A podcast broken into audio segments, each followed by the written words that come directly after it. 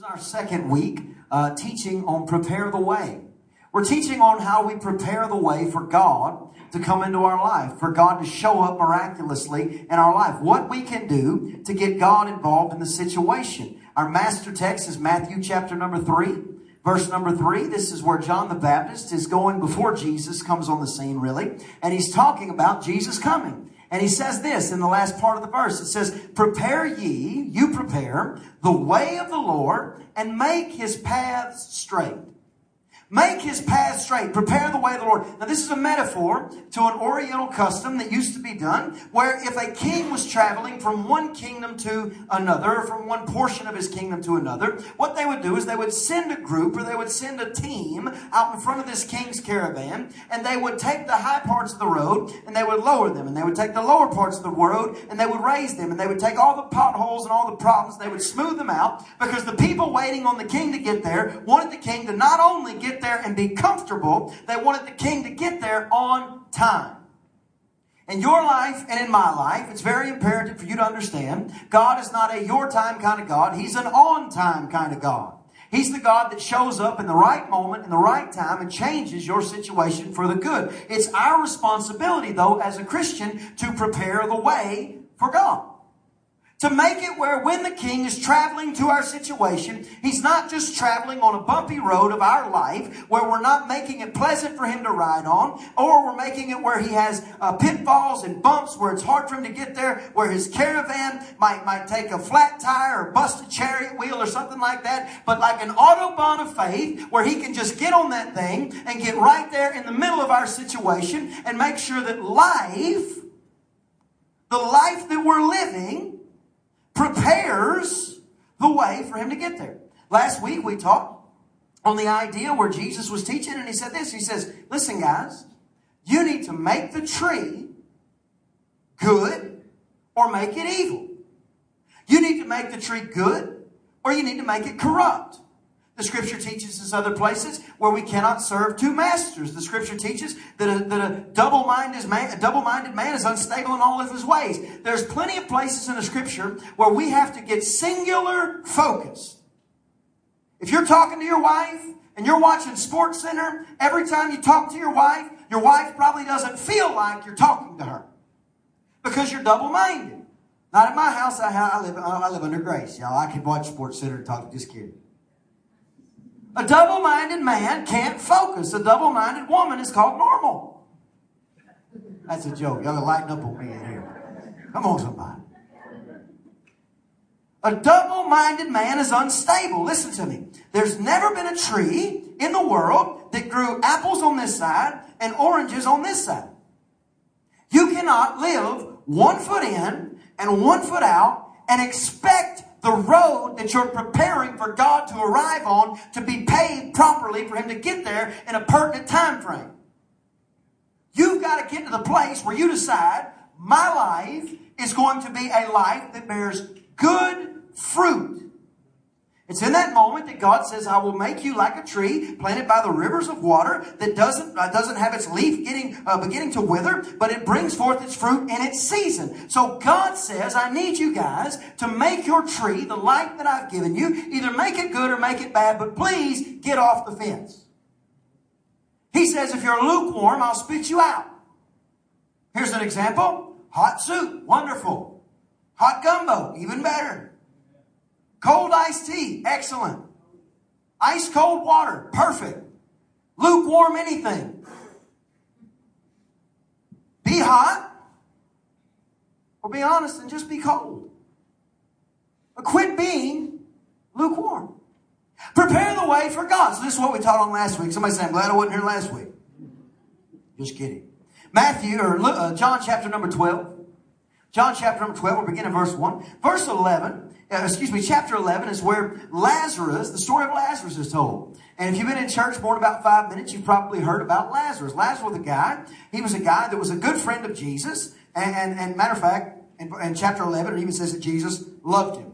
So Jesus loved Lazarus, and Lazarus gets sick and dies. So Jesus and his disciples, they're out doing what Jesus does, healing the sick, casting out devils, setting captives free, causing blessings to come on people. And he gets news that Lazarus, his friend, is sick. So Jesus says to him, He says, Listen, it's not unto death, he's going to be fine. Then a couple days go by, so Jesus doesn't even turn around from what he's doing to try to get to where Lazarus was because he knew he had the power to get there, and when time was right, he was going to get there. So he says to the people, He says, Listen, he says, Lazarus is sick, but he's not going to die. Then he comes back and says, Okay, guys, listen to me. I want y'all to understand that Lazarus is now asleep. And all the disciples are like, oh, that's great news because we thought he was going to die. And Lazarus goes, do you guys even listen to me? He's really dead. I'm just saying asleep because I'm here to destroy death. So you guys need to get the word death out of your terminology because if you know me, you don't have to taste death. You're just going to go to sleep one day. So he says, Lazarus is asleep, guys. And he says, and all the disciples are like, great, he's just asleep. And Jesus no, plainly, he goes, guys, listen, he really is dead. But nevertheless, I'm going to fix it when I get there. So Jesus takes him and, and his posse, his crew, his disciples, they begin to head where Lazarus is. And they're getting there and they're getting close to where Lazarus is. And Lazarus got two sisters, one named Martha and one named Mary. And they are polar opposites of one another. And that's not uncommon when you have a brother and a brother, or sister, a sister, or brother, or sister, for people to be completely opposite. So when you're raising your children or when you're talking to your brother and sister, understand they're probably not going to be like you all the time. They might not understand everything immediately. They're probably going to get on your nerves a little bit. But Mary and Martha were completely different. They were completely separate. One was this way, one was that way. So Jesus is walking up where Lazarus is, and Martha comes and says, Jesus. And she begins to talk with him with, with a very astute understanding of the scripture. And she says to him, said, I wish you'd have been here, because if you'd have been here, my brother wouldn't have died. And Jesus says to her, says, Martha, your brother's going to live again. And Martha, being so filled with the Word of God and so understandable about what God, so understanding about what God's going to do, she says to him, she says, I understand that he's going to live in the resurrection, but I really wish. And Jesus said, no, no, no, you're not understanding me. I'm here to fix everything. Then the Bible says that Martha goes and gets her sister Mary. And Mary was in the house crying with a bunch of people who were crying because uh, when, when your brother dies, a lot of people cry about it. It'd be a good thing. I hope if I, when, whenever I go to heaven at 120 years old, I hope all y'all cry. I hope I'm missed. I hope there's something about me that, that, that, that people want to want to want to want to talk about and remember. And I hope they say things like this at my funeral. I knew that guy for 30 years and he never backed off of preaching the gospel one day of his life. I hope they say to me, he raised his kids in the fear and admonition of the Lord. I hope they say to me, his wife was the sweetest person on the planet and he treated her like a queen. I hope they say these things about me. So Lazarus, the Bible said that there was a bunch of people from Jerusalem who come to mourn with Mary and Martha, and Mary's in the house, and she's crying. She's Jesus wants us, so she goes out to meet Jesus, and she doesn't get there like Martha. She goes a completely different route. She falls on her face at his feet and begins to cry.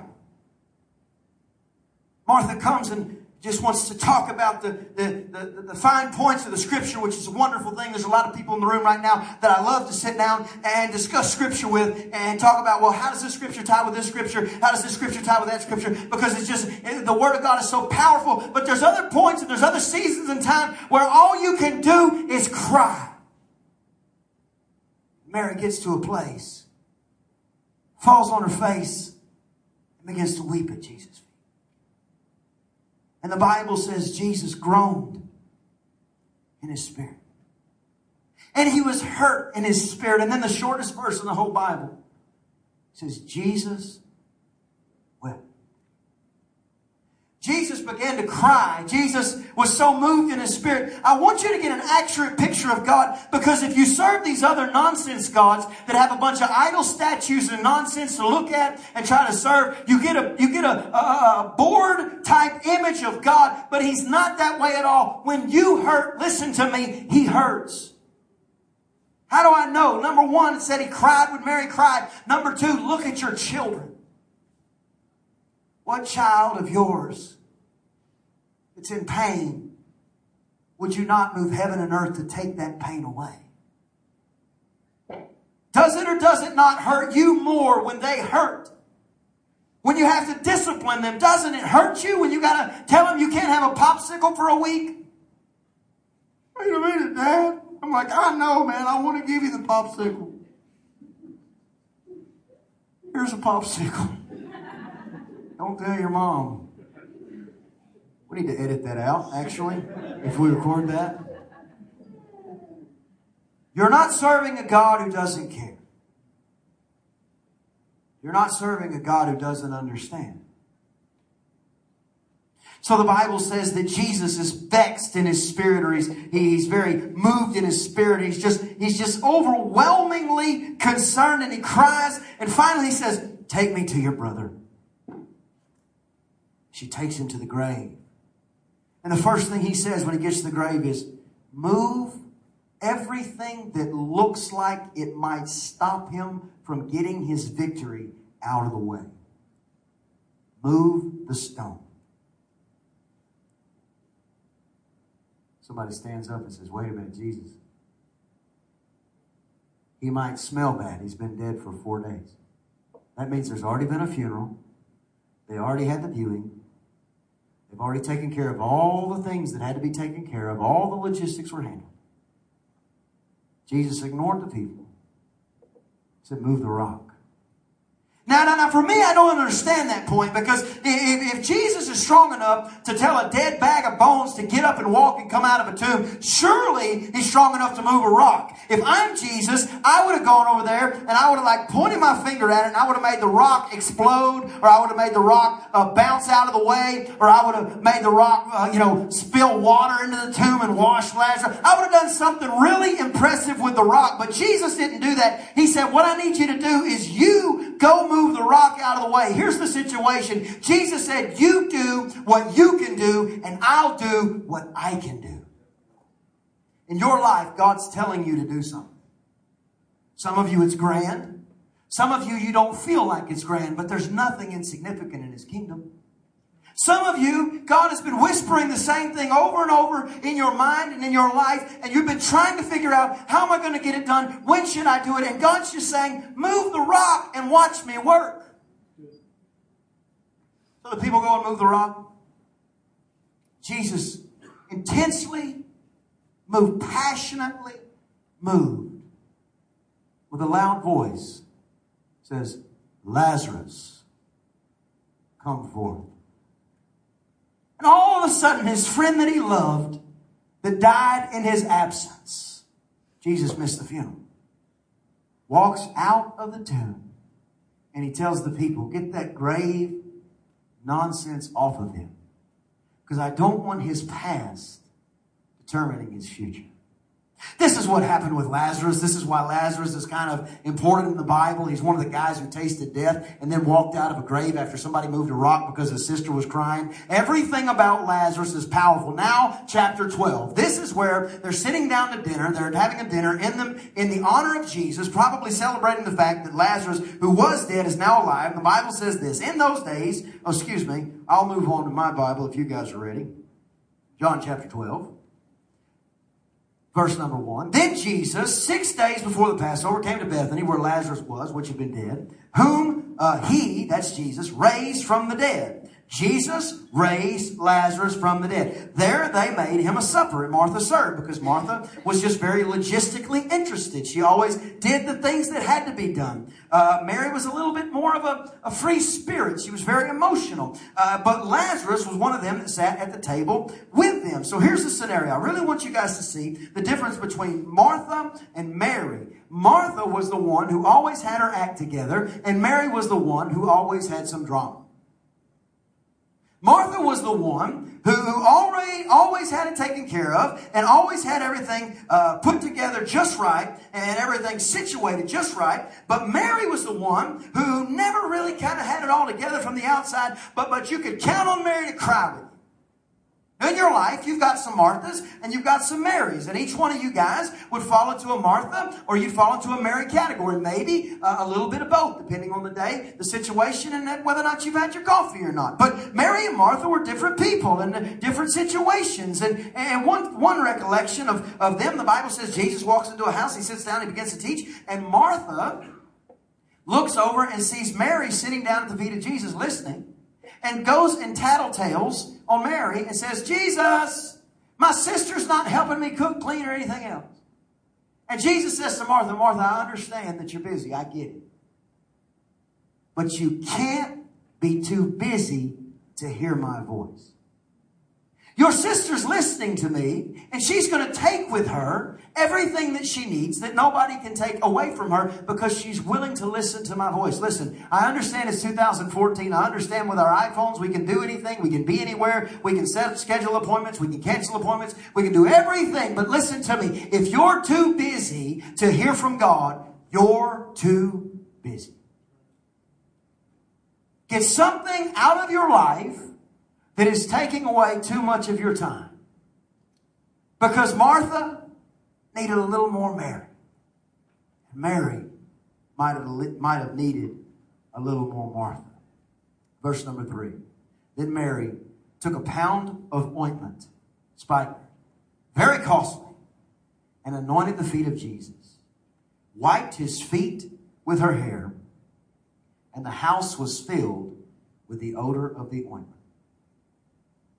Very costly. Very valuable. Mark's recollection of the same instance, the Bible says that the woman had an alabaster box and she brought it in and she broke it.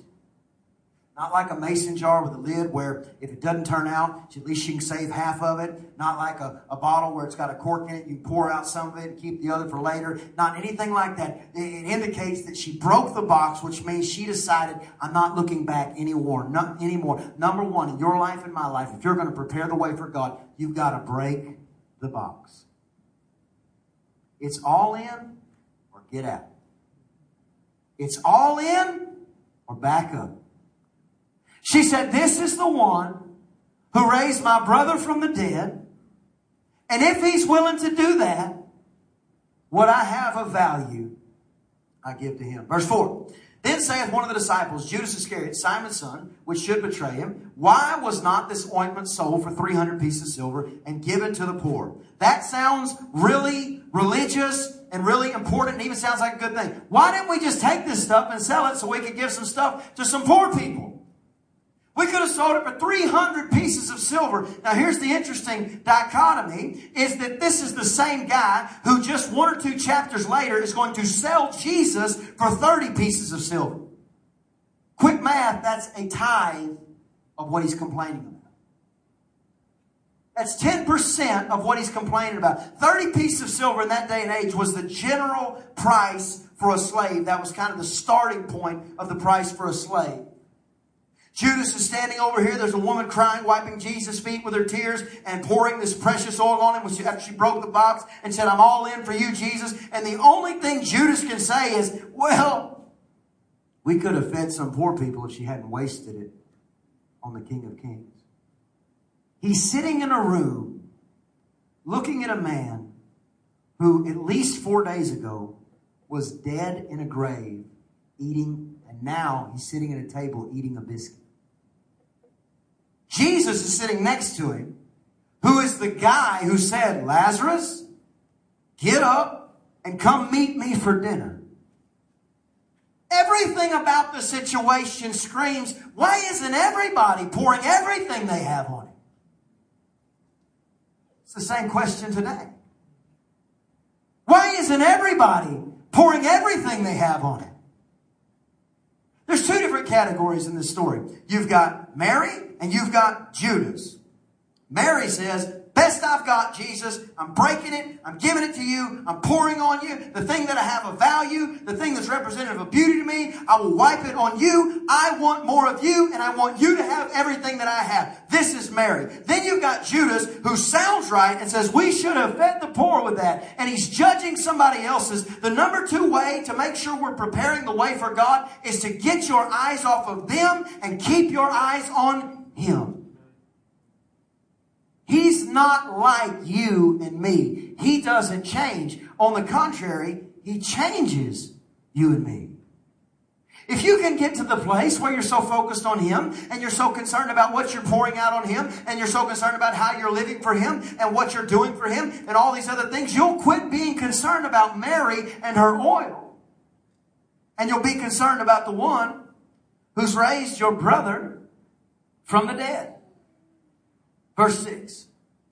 This he said, not because he cared for the poor. See, God knows everything. He knows what you're really thinking. But because he was a thief, and he had the bag, meaning he was the treasurer of Jesus' ministry, and bear what was put in, meaning he stole out of the treasury. Then Jesus said, Let her alone. Against the day of my burying has she kept this. Number three, you are blessed to be a blessing. Some of you are walking in a level of abundance and you sense God saying, I wish you would do more. I wish you would serve more. I wish you would put more into my kingdom, whether it be finances or time or whatever. Don't, don't get hung up on it. But the situation is, is God has blessed you not just for you. This woman, I don't know how long she had the oil. Maybe it was an heirloom. Maybe her mom gave it to her. Maybe it was something that got sweeter with time, or maybe, maybe it was something very important and precious to her. And she thought, I don't know if I'll ever part with this. And then all of a sudden, her dead brother, who she cried for at least four days over, comes and walks out of a grave because a man said, told him to get up. And now she goes, I know, I know I can't give him uh, the world, and I, I can't give him a city, and I can't give him a tower, and I can't give him pearls, but I've got this box and I just want to take everything that I've got and give it to Him because I realize that He has blessed me to be a blessing. And Jesus says, the reason you've got the oil, Mary, is because I needed somebody to anoint me for my burial. I'll tell you a quick story. Bump your neighbor and say, story time. Bump your second choice neighbor and say, your second choice. Just kidding.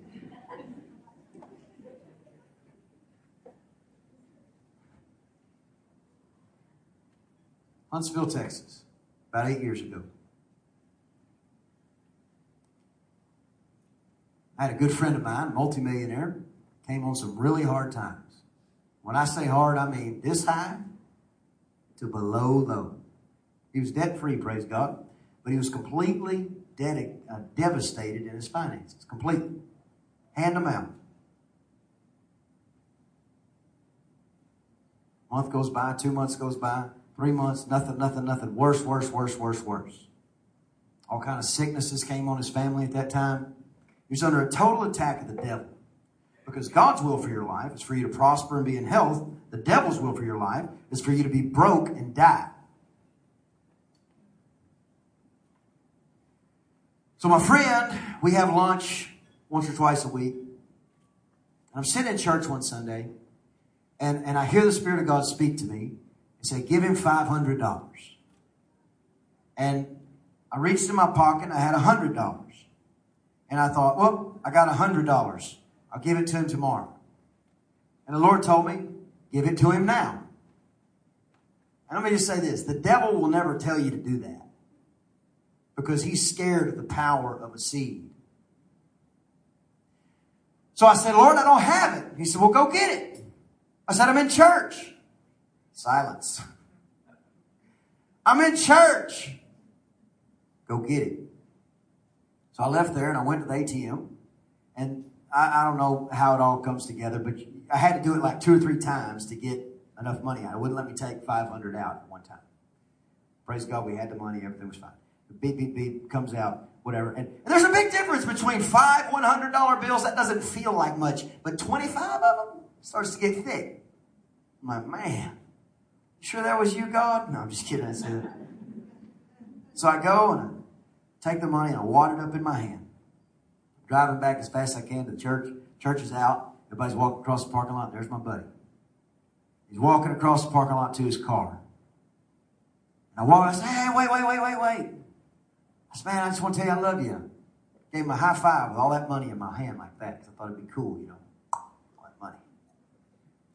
Shakes my hand takes the money, looks at it, says, No, no, no, no, no. He tries to give it back to me. Said, no, no, no, I got to give it to you. I got to give it to you. He said, The only way I'll take this is if God told you to give it to me. I said, Brother, the only way I'd give you $500 is if God told me to give it to you. I didn't say that. I said, No, I want you to have it. But the Lord spoke to me, and I want you to have it. As soon as I said that, he went just like this. Eyes filled up with tears knew something had happened. I didn't see him for two or three weeks. He didn't show up for church, wouldn't answer my phone calls really. Didn't know have any idea where he was. I think he sent me a text message and thanks. That was about it. And I thought, man, I give this brother five hundred dollars. and He starts to backslide. He comes back to town about two, three weeks later. He said, I got to take you to lunch. And he takes me to one of my favorite restaurants. They have these oysters that, that they cook them on the half shell with garlic and butter and Parmesan cheese. Is it lunchtime? And man, they're so good, but it's so expensive. And I was like, man, I, I don't know about all this. I'm sitting there. Uh, I said, man, I said, I said, what's going on? He said, I got to tell you what happened. He said, that $500 you gave me, that $500 enabled me to turn it into $10,000 in two weeks. I said, wait a minute.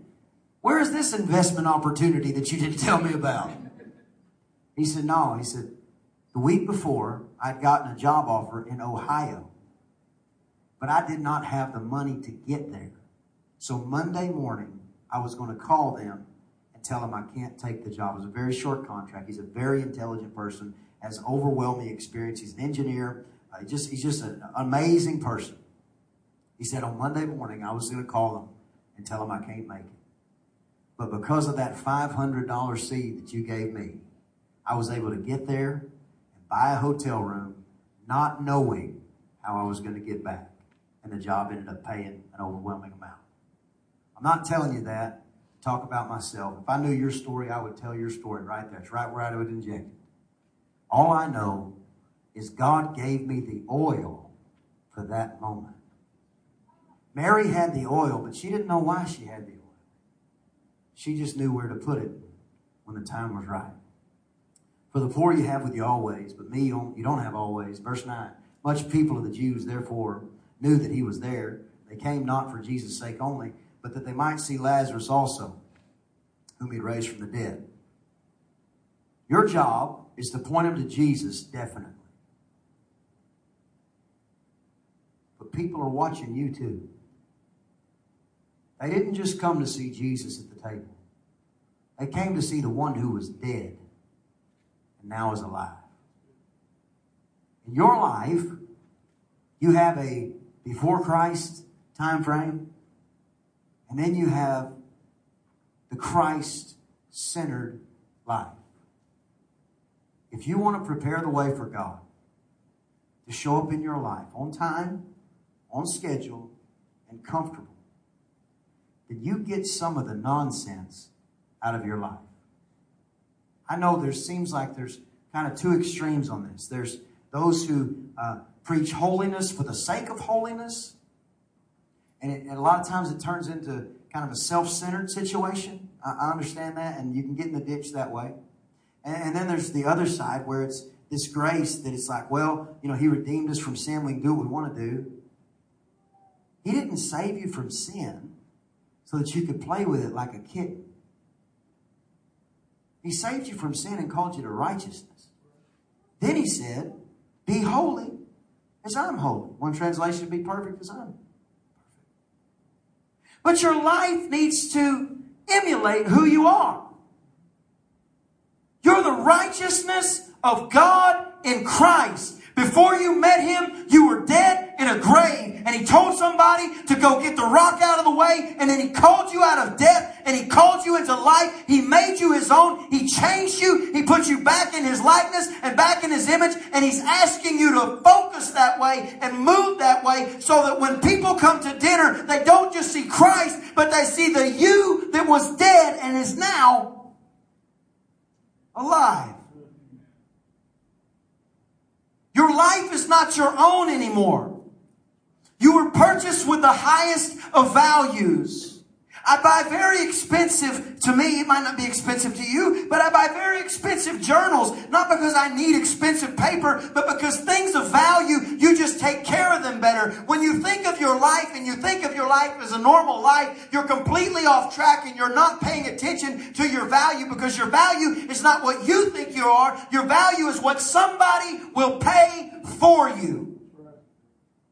God said, I'll give them my son the highest price that could have ever been paid. He lays it on the altar of sin He who knew not sin became sin. Cursed is everyone who hangs on a tree.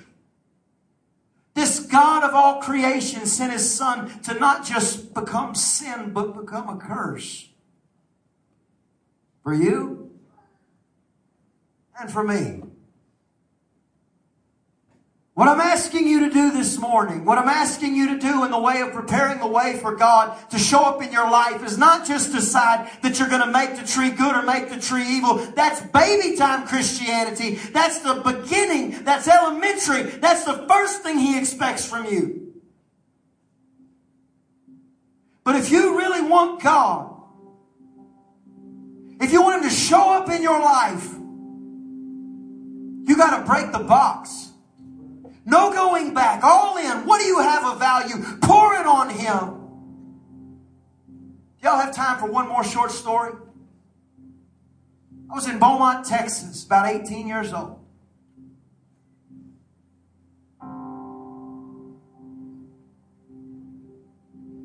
I called my dad. Said, Dad, I don't know what it is. But I just want to be a good man. My dad's not normal, he's peculiar. He said, That's God calling you back. I wasn't like selling drugs. If that's your story, I celebrate your deliverance, but I wasn't. I just wasn't all in. Maybe at times in my life I had broken the box, there was parts of me that I was holding back. Beaumont, Texas. On a Wednesday night, I believe it was. After talking with my dad, I decided I was going to make some major changes. And again, I, I look like a Christian on the outside like crazy. Went to a church service.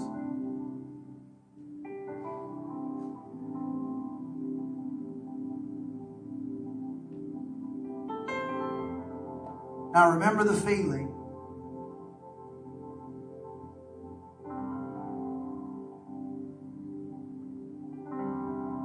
That if you can really use anybody, you can use me. I remember the moment when this thought crossed my mind. I have nothing compared to who you are. But you can have all I've got.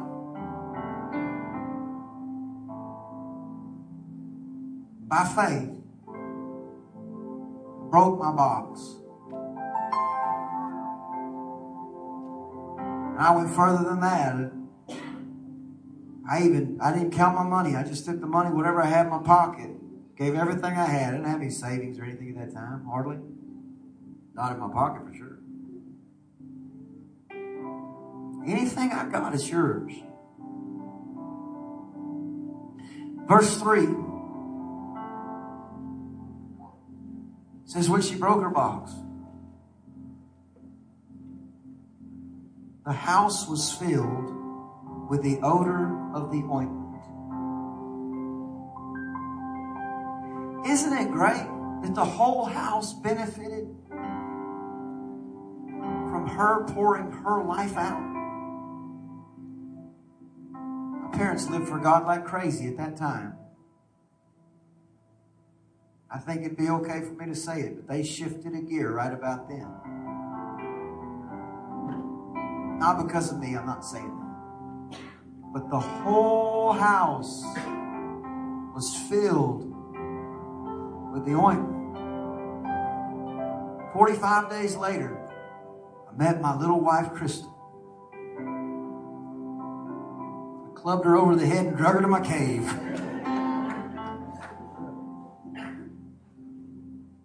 Dated her for a year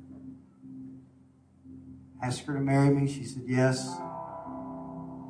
A year later, we graduated college and got married. I can count on one hand the amount of arguments we've had. I was wrong every time. For real. When you break your box, everything changes. And there's a real powerful song that I love. And I've asked Tiffany to sing. I'm going to ask you guys to just lower the lights. This is not a concert.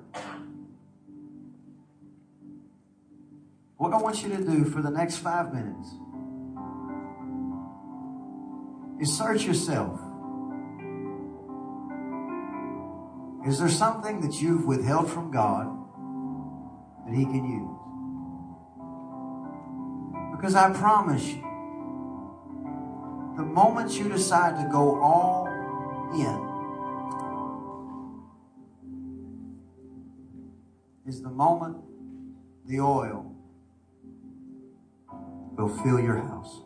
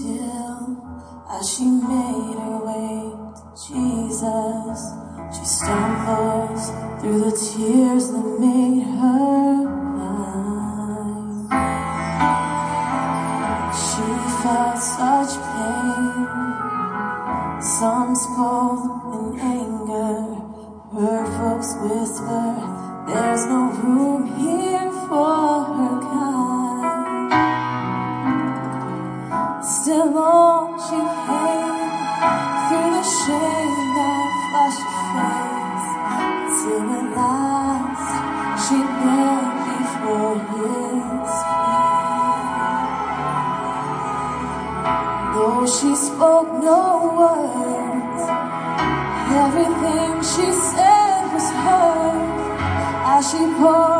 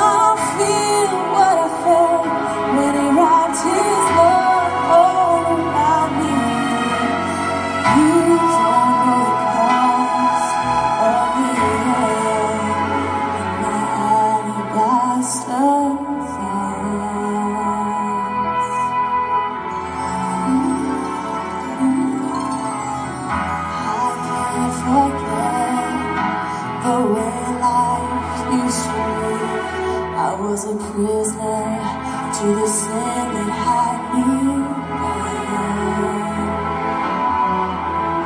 I spent my days, poured my life without measure to a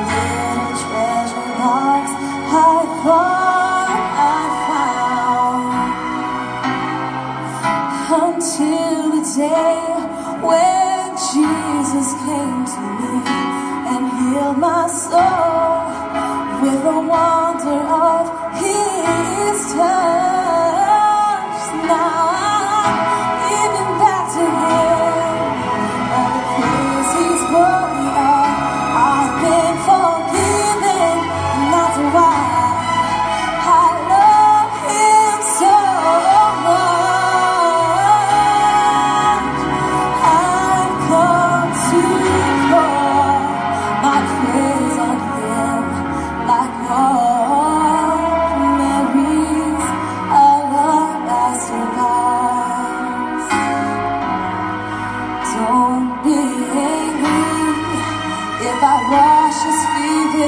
dry